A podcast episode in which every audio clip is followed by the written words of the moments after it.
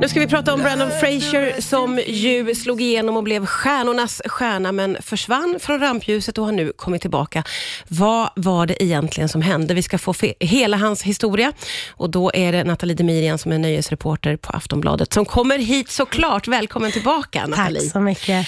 Ja, eh, Brandon Fraser, han slog igenom för länge sedan. Det här var ju mitten, slutet på 90-talet, mm. eller hur? Mm. Eh, vad, vad slog han igenom med? Alltså Djungel-George ja. är väl kanske hans mest kända roll ändå. Mumien-filmerna blev jättestora också, det var flera stycken. Ja. Men Djungel-George tror jag att de flesta känner igen eh, honom som. Och han och vi fick snackar sånt... liksom mitten av 90-talet då. Ja men verkligen, och han fick ett stort genombrott. Mm. Alla kände till honom. De här mm. Mumien-filmerna som du pratar om blev ju liksom större än störst på något sätt. Verkligen. Ja, men så här, verkligen en Hollywoodstjärna blev ja, han ju. Och ja. det, nu snackar vi alltså 25 år sedan. Typ. Ja, ja men mm. precis. Och Det här var precis eh, mitten på 90-talet mm. och vi mm. går in i 2000-talet.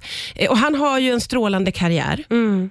mm. Men det precis. är någonting som sedan händer som gör att hans karriär liksom bara tar slut. Ja, ett par år in på liksom 00-talet så ja, men försvinner han ju ganska mycket, eller nästan helt och hållet faktiskt, från rampljuset. Ja. Och det kom ju lite så här, ah, vad hände egentligen Brennan Fraser? Alltså sådär. Men ja, han, det kom ingen förklaring nej, det då? Kom ingen förklaring riktigt. Utan han bara försvann? Ja, liksom. precis. Och sen kom det så här, han hade ju sen en skilsmässa som var lite liksom infekterad och sådär, men det var ju fortfarande ingen förklaring egentligen på vad som hände med filmkarriären. Nej, och i och för sig så kan det ju vara så att vissa skådisar bara känner att de har fått nog eller inte mm. vill mer och sådär. Eh, för, ja, för men det kan... händer ju. Alltså Cameron Diaz till exempel som var borta i jättemånga år utan någon större anledning än att ah, men jag är lite trött på det här. Ja, eh, ja. Gwyneth Paltrow gick och gjorde lite annat i flera år. Alltså, så här, det är ju inte jättekonstigt. Nej, att nej. Man, men när man kanske är på den typen av höjd, alltså så här, när han är på liksom höjdpunkten av sin karriär på det sättet och sen plötsligt bara, vart är rollerna någonstans? Ja. Vart är han? Ja. Det är inte så vanligt kanske. Eh, men, men blev det liksom, började folk undra vart han tog vägen? Skrevs det om det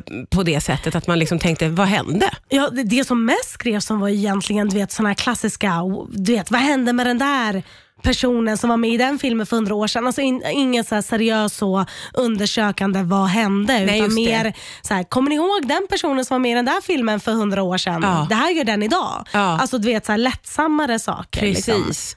Liksom. Men då gjorde inte Brandon någonting egentligen. För Nej. han drog sig helt och hållet undan då mm. om jag mm, förstår Precis. saken rätt. Mm. Eh, vi fick ju långt senare reda på vad det här berodde på och det ska vi prata vidare om alldeles strax här på Rix FM. Rix FM. Ja, idag så pratar vi om eh, Brandon Fraser, skådespelaren som slog igenom med buller och bång på 90-talet och sen plötsligt drog sig undan. Och då, eh, när han drog sig undan rampljuset, det är Nathalie Demirian ska säga som är här och berättar historien, eh, så visste vi inte riktigt vad det berodde på.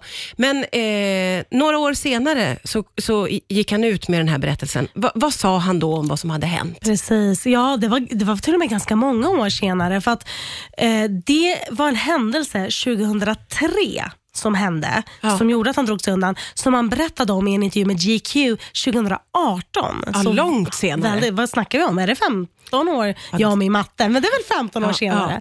Då berättade han att han blev utsatt för ett övergrepp av den som förut var ordförande för Hollywood Foreign Press, vilket alltså är de som anordnar Golden Globe-galan. okay. Och Det han berättade i GQ-intervjun är att den här ordföranden då hade tagit tag tag i hans liksom rumpa och att liksom ett finger hade gått in mellan skinkorna.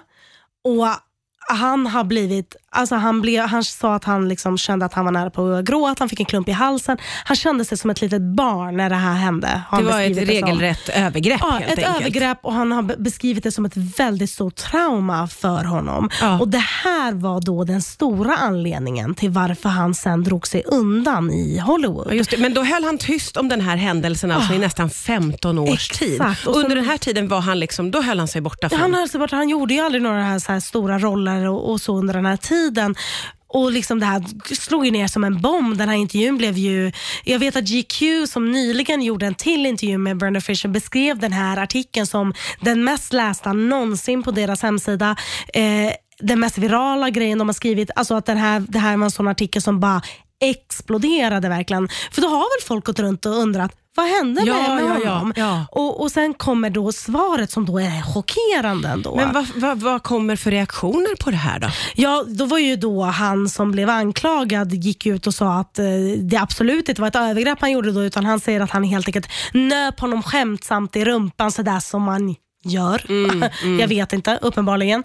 Och Golden Globe, liksom organisationen då, eh, tog ju inga åtgärder mot den här ordföranden som fortfarande var ordförande då också. Han tog liksom, de tog inga åtgärder utan de höll hans linje om att det här var bara mm. skämtsamt nyp i rumpan typ. Okay. Medan det för Brenda då var ju ett stort trauma det här. Ja, ja. Eh, så åsikterna går isär om exakt vad som hände där men det här är så Brendas historia och varför han då valde att dra sig undan och det är klart reaktionerna, alltså det, det säger sig självt i hur många som ja, engagerade sig i, i det här. Liksom. Ja. ja. Eh, nu har han ju kommit tillbaka till rampljuset och också gjort det med besked mm. får man mm. säga. Vi ska prata vidare om det strax här på Rix FM. Rix FM. Rix FM. Det är Nathalie Demirian som är nöjesreporter på Aftonbladet som är här och vi eh, pratar om eh, Brandon Frasers hela historia. Den är ju väldigt speciell, slog igenom stort på 90-talet, blev super Hollywood-kändis. Drog sig undan och berättade 15 år efter det att han hade blivit utsatt för ett övergrepp. Nu har han ju gjort comeback mm. med besked. Mm. Hur har han kommit tillbaka Nathalie? Det är genom en film som heter The Whale som i Sverige inte kommer till förrän i vår, tror jag. Om det är mars till och med. Okay. Så vi får vänta ett tag här i Sverige. Mm. USA kommer den ha premiär lite tidigare. Men det är en film eh, där han då spelar huvudrollen. Eh, där han eh, spelar en man som är extremt, alltså dödligt överviktig. Vi snackar typ 300 kilo mm. om jag minns rätt. Mm. Så Brandon har inte gått upp all, all den vikten själv utan de har också lagt på såna här, ja, ja men det. det de gör, proste, prosthetics och ja. sådana saker. Ja. Eh, så han, han spelar liksom den rollen och eh, han spelar typ någon typ av så här, frånvarande pappa som försöker få kontakt med dottern igen innan han ska gå bort. Och, ja, lite så. så det, och det är baserat på en teaterpjäs den här eh, filmen. Och den här filmen har ju visats på liksom, lite filmfestivaler och så. Och när den har gjort det så har han ju fått alltså, så mycket stående ovationer. Nej, men alltså, I Venedig så var det ju liksom sex minuters stående ovation ja, för ja. hans insats. De här klippen har ju verkligen florerat. Oh. Och, eh, man blir och så börjar ju han gråta ja, i klippet man också. Man blir ju bara, så rörd. Också nu när man får med sig hela hans historia. Det måste ju vara helt oerhört att komma tillbaka också. Att ta på sig en sån roll då. När man Verkligen. har varit borta så länge. Han hade kunnat göra det lite lättare för sig, men han kliver rakt in. Verkligen, och kanske också var det det han behövde för att få den där ordentliga revanschen. Liksom. ja. För att nu är det ju massa Oscarsbuzz Ja, det, det är det. Det är redan. så pass. Gud ja. ja. Så att eh, det, det är liksom det folk snackar om. Kommer han återvända och kamma hem en Oscar efter all den här tiden bortanför liksom, eh, rampljuset. Och Det är ju roligt, för eh, när hans karriär var som hetast, då, då var han ju inte Oscars-nominerad för någonting. Det var lite ah, mer lättsamma roller om man säger definitivt så. Definitivt mer lättsamma roller. Däremot, även om han är Oscars-buzz så vägrar han ju att gå på Golden Globe-galan. Ja, just det, det var den här mannen som, eh, hade, som stod för övergreppet Precis. som var ordförande för... Ja, tidigare ordförande på Golden Globe-galan. Så han sa ju då, på frågan om han kommer gå på Golden Globe, så sa han att nej, för min mamma uppfostrade inte en hycklare. Oj. Ja. Vad tror vi om framtiden för Brandon Fraser nu här? Mm, nu känns det ju jätteljus, eller hur? Ja. Alltså det, det känns ju som att, ja men okej, The Whale gör ju eh, kanske succé. Som sagt, den har ju inte släppt stort än. Nej. Men baserat på filmkritikerna som har sett den på filmfestivaler och så, det, det, här kommer ju bli en sån här storfilm vi kommer snacka om. Ja. Och Då slår han ju igenom ordentligt igen och då kommer ju rollerna ja. dyka upp. Och, ah, jag, tror, jag tror han har en jättefin framtid nu. Alltså Det är en sån otroligt speciell ja. historia måste jag säga. Tusen tack för att du berättade den för oss, Nathalie Demirian. Tack så mycket.